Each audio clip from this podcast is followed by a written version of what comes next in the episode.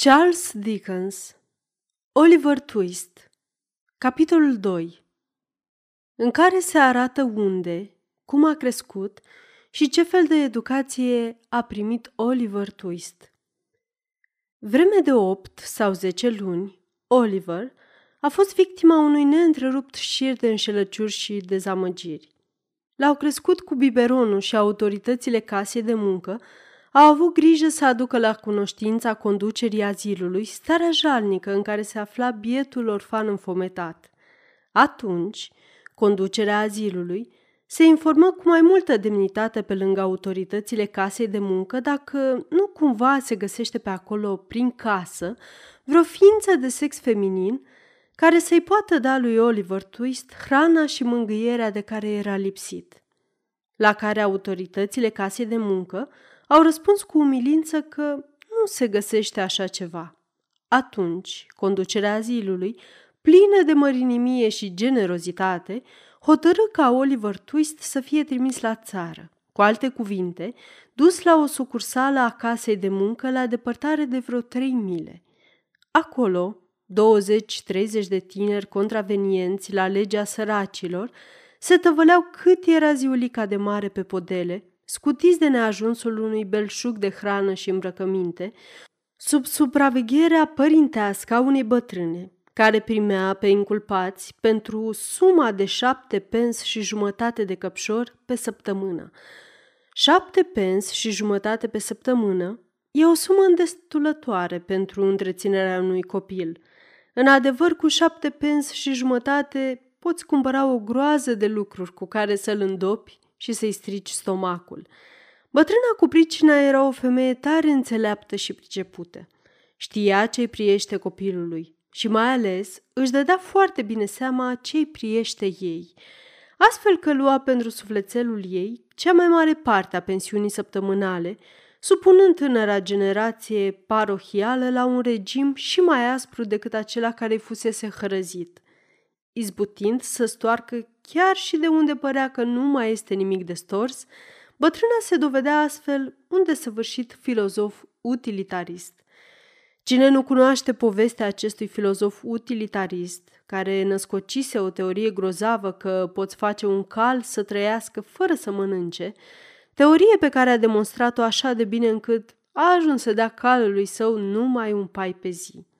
Și fără îndoială, că ar fi izbutit să facă din el un animal ager și focos, cu nimica toată, dacă nu s-ar fi întâmplat să-i moară cu 24 de ore înainte de a-i fi administrat pentru întâia oară o porție bună de aer.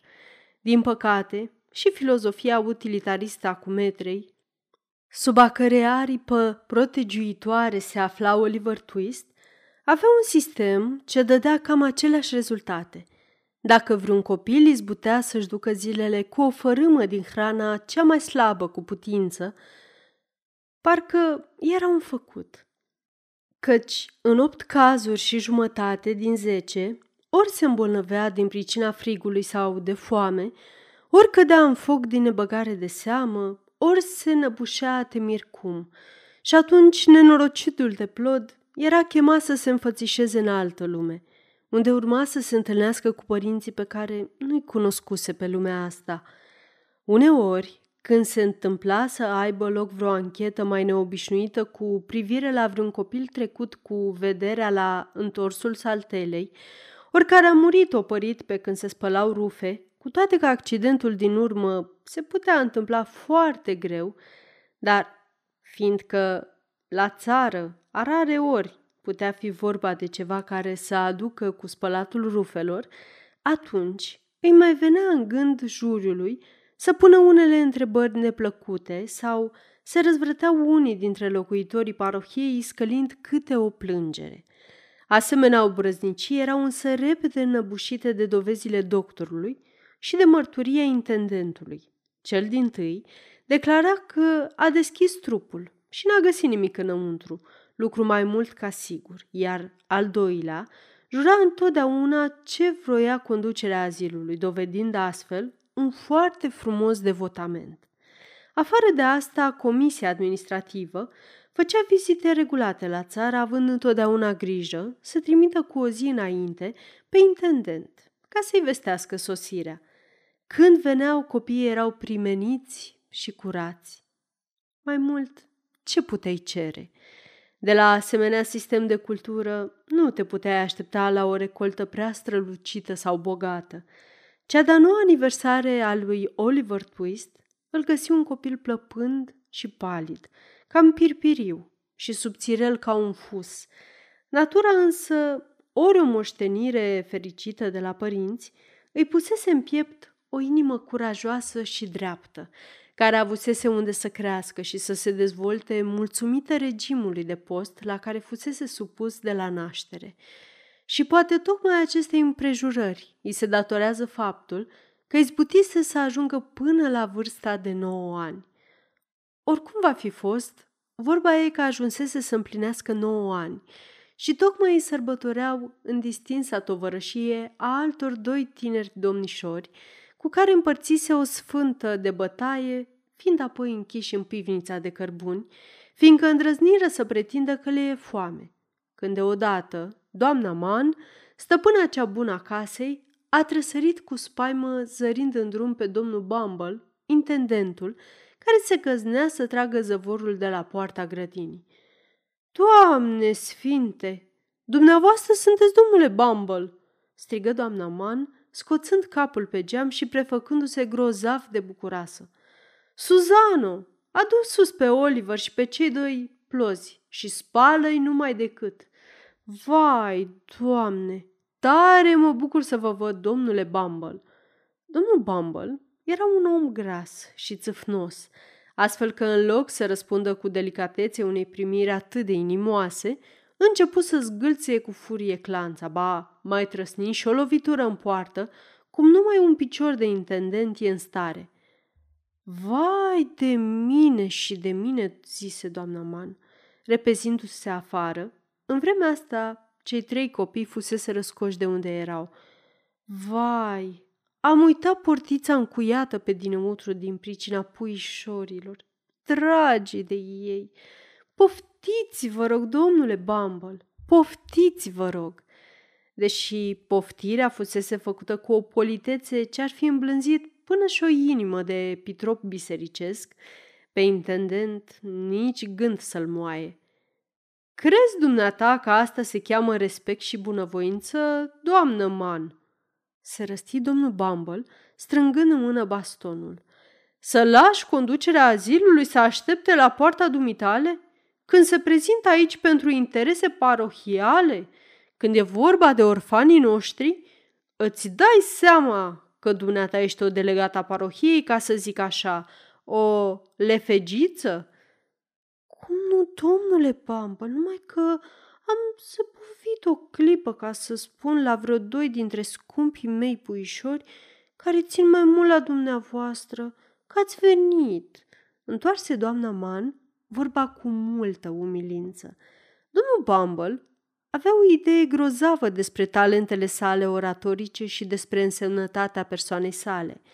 Cum talentul și-l dovedise, iar prestigiul și-l vedea răzbunat, începu a se liniști. Bine, bine, doamnă Man, spuse el, cu glas mai domolit.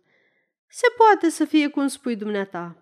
Ia-o înainte, căci am venit cu treburi și am să-ți spun ceva. Doamna Man îl călăuzi pe intendent într-o odăiță pardosită pe jos cu cărămidă. Apoi îl pofti pe scaun și așeză cu multă grijă pălăria tricorn și bastonul în fața lui pe masă. Domnul Bumble, încălzit de drum, își șterse nădușeala de pe frunte, aruncă o privire mulțumită pălăriei tricorn și zâmbi. Da, la urma urmei intendenții sunt și ei oameni așa că domnul Bumble zâmbi. Să nu vă supărați de ce am să vă spun, rosti doamna Man cu glas plin de dulceață. Veniți de departe și ați umblat mult. Altfel, n-aș îndrăzni. N-ați vrea să beți ceva, domnule Bumble? Măcar o picătură. Nici o picătură.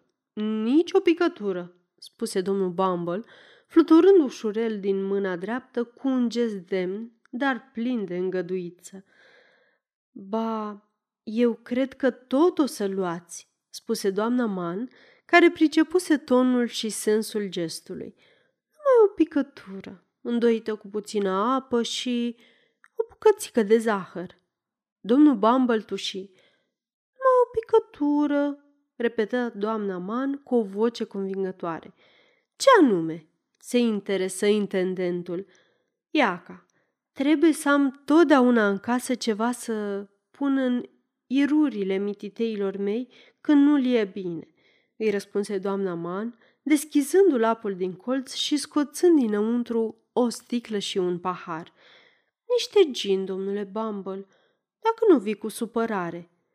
Le faci și iruri copiilor, doamnă Man?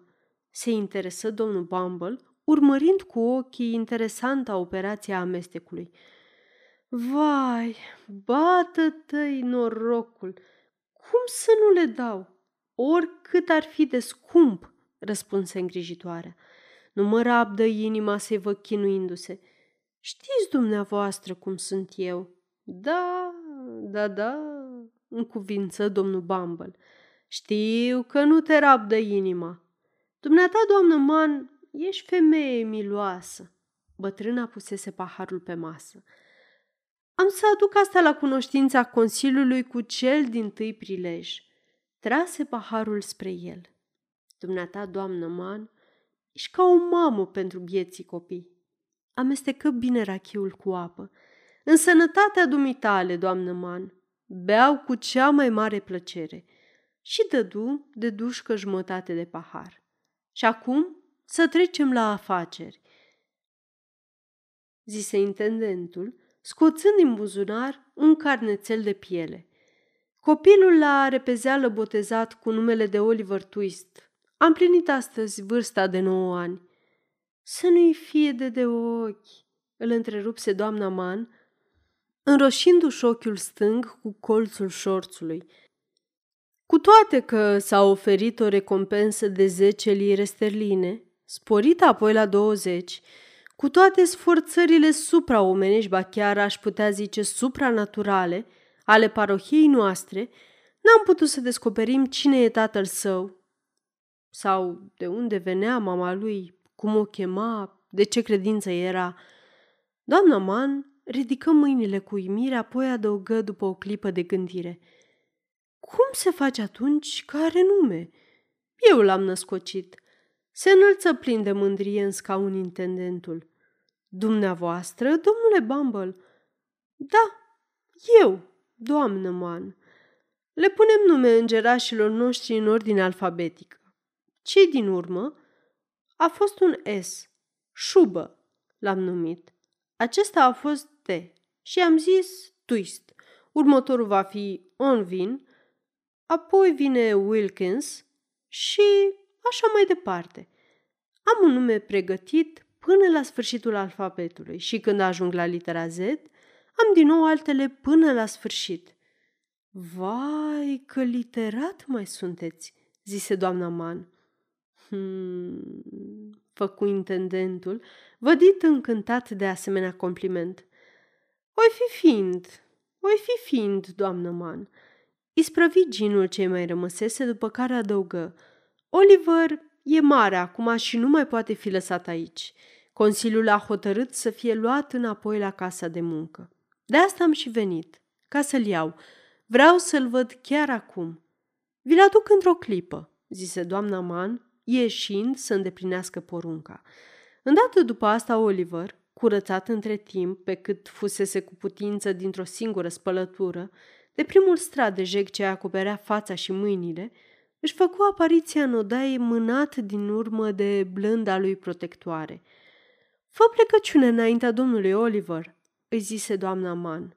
Oliver făcu o plecăciune adresată jumătate pălăriei tricorn de pe masă, jumătate intendentului. Mergi cu mine, Oliver?" întrebă domnul Bumble cu glas impunător.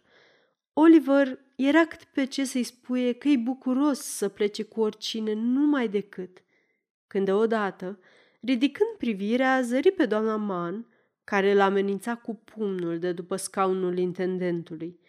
Pricepu îndată despre ce era vorba, căci pumnul acela prea adesea îl simțise pe spinare, ca să nu fie rămas adânc întipărit în mintea lui.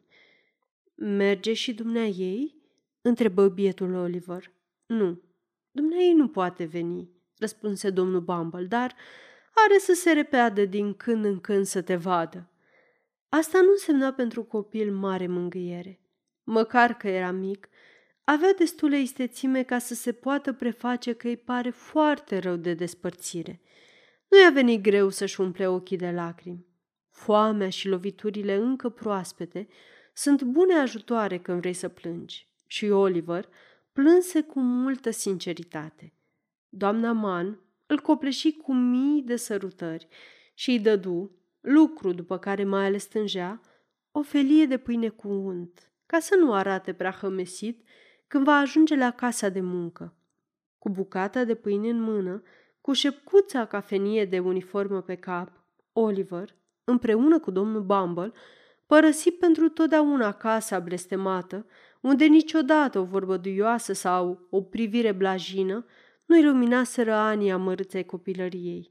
Și totuși, când portița grădinii se închise în urma lui, izbucni în plânsete deznădăjduite. Tovarășii de suferință pe care îi părăsea fuseseră singurii prieteni ce avusese vreodată. O simțire de nețărmuită singurătate pe lumea asta largă străpunse pentru întâia oară sufletelului de copil. Domnul Bumble mergea cu pași mari. Micuțul Oliver tropăia mărunțel pe lângă dânsul, ținându-se voinicește de o pulpană a hainei lui, cu fineturi aurite, întrebând la fiecare sfert de milă dacă mai este mult. La care domnul Bumble răspundea foarte scurt și răstit, căci trecătoarea blândețe pe care o stârnise rachiul în pieptul unora se risipise între timp și era iarăși intendentul de mai înainte. Oliver se afla de-abia de un sfert de oră între zidurile casei de muncă și abia avusese vreme să biruiască încă o felie de pâine când domnul Bumble, care îl lăsase în grija unei babe, a apărut din nou, vestindu-l că era o ședință a Consiliului în seara aceea și că era chemat să se înfățișeze neîntârziat. Cum nu prea se dumirea ce-o mai fi și ședința asta, vestea îl zăpăci cu totul, că nu mai știa dacă să plângă ori să râdă. Însă nici n-a avut vreme să cugete asupra acestei probleme, că domnul Bumble își și dădu una în cap cu bastonul ca să-l trezească și încă una peste spinare ca să-l hărnicească. Poruncindu-i apoi să-l urmeze, îl duse într-o sală mare, văruită unde vreo zece domni grași stăteau în jurul unei mese. În capul mesei, într-un jilț mai înalt ca celelalte, se afla un domn foarte gras cu o față rotundă, stacojie. Închină-te în fața Consiliului, își șopti Bumble. Oliver își șterse două-trei lacrimi ce îi împăienjeneau vederea și, uitându-se în jur, a avut fericita inspirație să se închine mesei. Cum te cheamă, băiete?" îl întrebă domnul din scaunul cel înalt. Oliver, speriat la vederea atâtor domni, începu să tremure. Intendentul, pe la spate, îi mai dădu o lovitură stârnindu-i plânsul. Din aceste două pricini, răspunsul ieși cu o voce slabă și sugrumată. Atunci, un domn cu vesta albă îl făcu prost. Minunat mijloc ca să-l îmbărbăteze și ca să-l facă să se simtă la largul lui. Ascultă, băiete, rosti iar domnul din scaunul cel înalt. Știi? Cred că ești orfan? Ce înseamnă asta, domnule? întrebă bietul Oliver. E prost. Am spus de la bun început, zise domnul cu vesta albă. Sst, făcu cel care vorbise întâi. Știi că n-ai nici tată, nici mamă și că ai fost crescut din mila parohiei, nu-i așa? Da, domnule, răspunse Oliver plângând cu amar. De ce plângi? Îl întrebă cel cu vesta albă. Și într-adevăr că era ceva nemaipomenit. De ce-o fi plâns copilul? Îmi închipui că te închin lui Dumnezeu în fiecare seară, zise alt domn cu voce moroconoasă, și îl rogi pentru cei care te hrănesc și au grijă de tine ca un adevărat creștin. Da, domnule, bâlbâi Oliver. Domnul, care vorbise la urmă, avea dreptate fără să-și dea seama.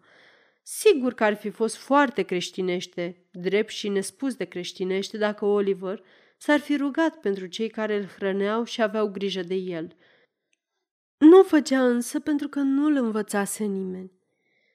Bun, te-am adus aici ca să-ți dăm educație și să te învățăm o meserie folositoare, zise domnul cu fața roșie din scaunul cel înalt. Așa că de mâine de dimineață, la ora șase, te apuci de scărmănat câlți, adăugă cel urăcios cu vestea albă. Oliver se închina adânc, la îndemnul intendentului, mulțumind astfel pentru cele două binefaceri ce erau oferite și combinate într-o nouă formă, scărmănatul câlților. Fu dus apoi într-o sală mare, unde a dormit plângând pe un pat aspru și tare. Ce minunată pildă de blândețe a legilor englezești! Săracii au și ei dreptul să doarmă. Bietul Oliver nu știa în somnul lui dulce și naiv cele ce se petreceau în jurul lui. Habar n-avea că cei din Consiliu luaseră chiar în ziua aceea o hotărâre care avea să aibă o covârșitoare înrăurire asupra viitorului ce era hărăzit. Hotărârea însă fusese luată. Și iată despre ce este vorba. Membrii acelui consiliu erau oameni plini de înțelepciune, capete de adevărați filozofi. Concentrându-și atenția asupra casei de muncă, descoperiseră dintr-o dată ce n-ar fi descoperit cât e lumea oamenii de rând, și anume că săracii o îndrăgiseră. Cei mai sărmani aveau oricând acest loc public de petrecere la dispoziția lor, un fel de han, unde nu plătești nimic și unde găsești tot anul micul dejun, prânz, ceai și cină. Adevărat rai de cărămidă și tencuială, unde te desfătezi și stai degeaba. Oho, zise isteț Consiliul, știm noi cum să punem lucrurile la punct. Punem noi piciorul în prag, cât ai bate din palme.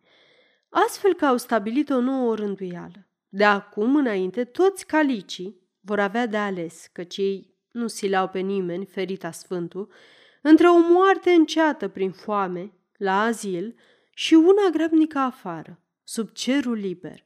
În vederea acestei schimbări, s-au înțeles cu administrația apelor pentru aprovizionarea cu o cantitate nelimitată de apă, iar cu un neguțător de cereale să le aducă la anumite zile cantități mici de făină de ovăz și hotărârea să le dea trei mese pe zi, de fiertură de ovăz foarte diluată, câte o ceapă de două ori pe săptămână și jumătate de chiflă duminica. Mai făcură și alte regulamente bune și înțelepte privitoare la femei, pe care nu-i nevoie să le mai înșir. Din milă, își luară dreptul de a-i despărți pe calicii căsătoriți pentru a economisi astfel cheltuielile enorme ale unui proces de divorț. Și în loc să silească pe bărbat să-și întrețină familia, cum făcuse până atunci, îl despărțeau de dânsa, făcându-l iarăși holtei. Cine știe câți dintre oamenii celorlalte clase sociale n-ar fi vrut să se bucure de aceste două privilegii, dacă n-ar fi fost legate de casa de muncă. Membrii Consiliului însă erau cu scaun la cap și prevăzuseră și asta. Ca să te bucuri de asemenea drepturi, trebuia să trăiești la casa de muncă. Ori casa de muncă însemna fiertură de ovăz și asta îi speria pe oameni. Șase luni după venirea lui Oliver Twist, noul sistem era în floare. Fusese cam costisitor la început, căci sporiseră cheltuielile cu negustorii de pompe funebre și cu hainele săracilor ce trebuiau strâmtate, ca să nu atârne așa pe trupul lor subțiat și topit după câteva săptămâni de fiertură de ovăz.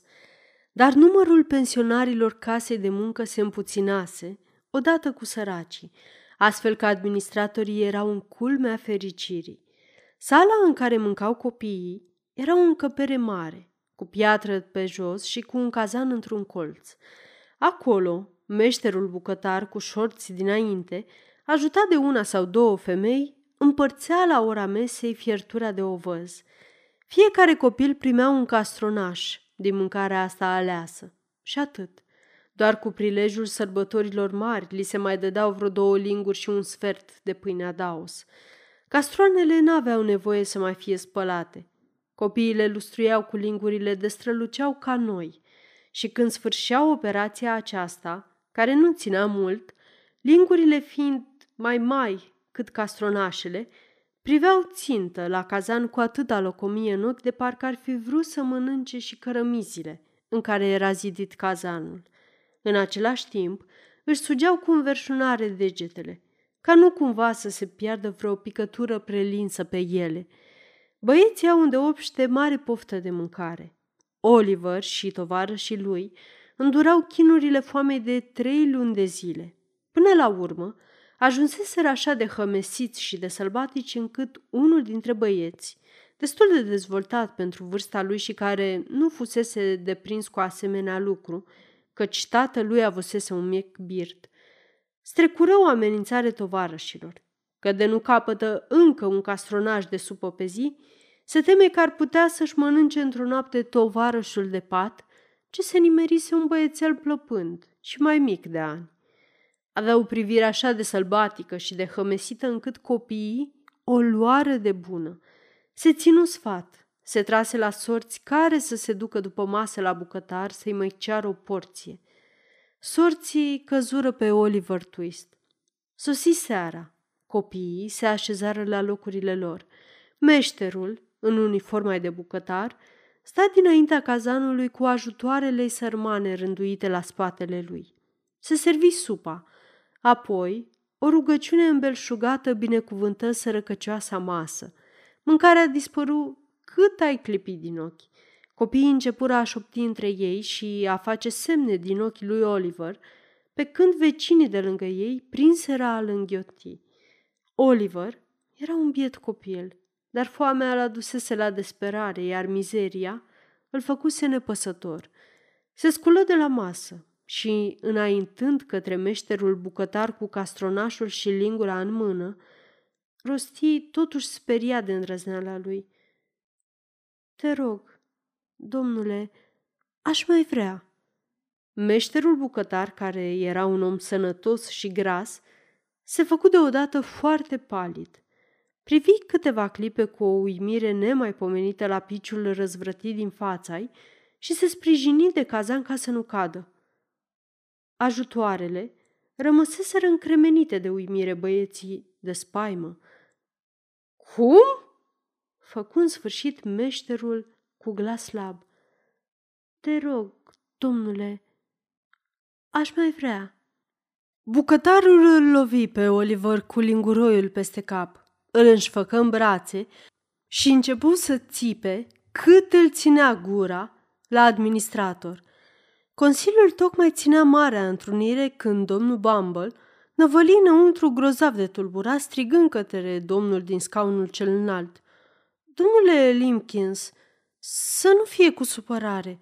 Oliver a cerut să-i mai dea.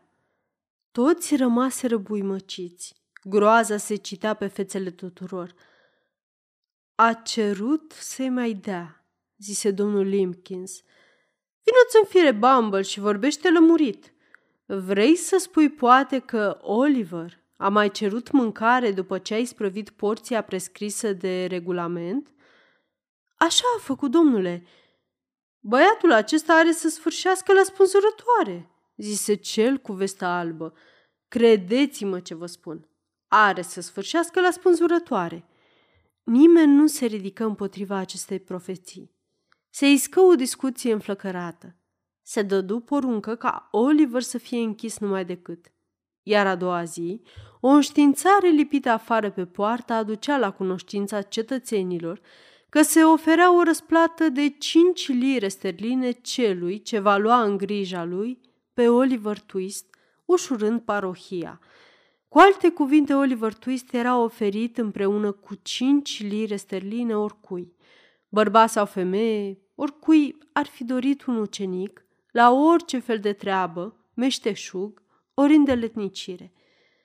În viața mea n-am crezut mai cu tărie un lucru, spuse a doua zi dimineață, domnul cu vesta albă, în vreme ce bătea cu bastonul în poartă, citind înștiințarea.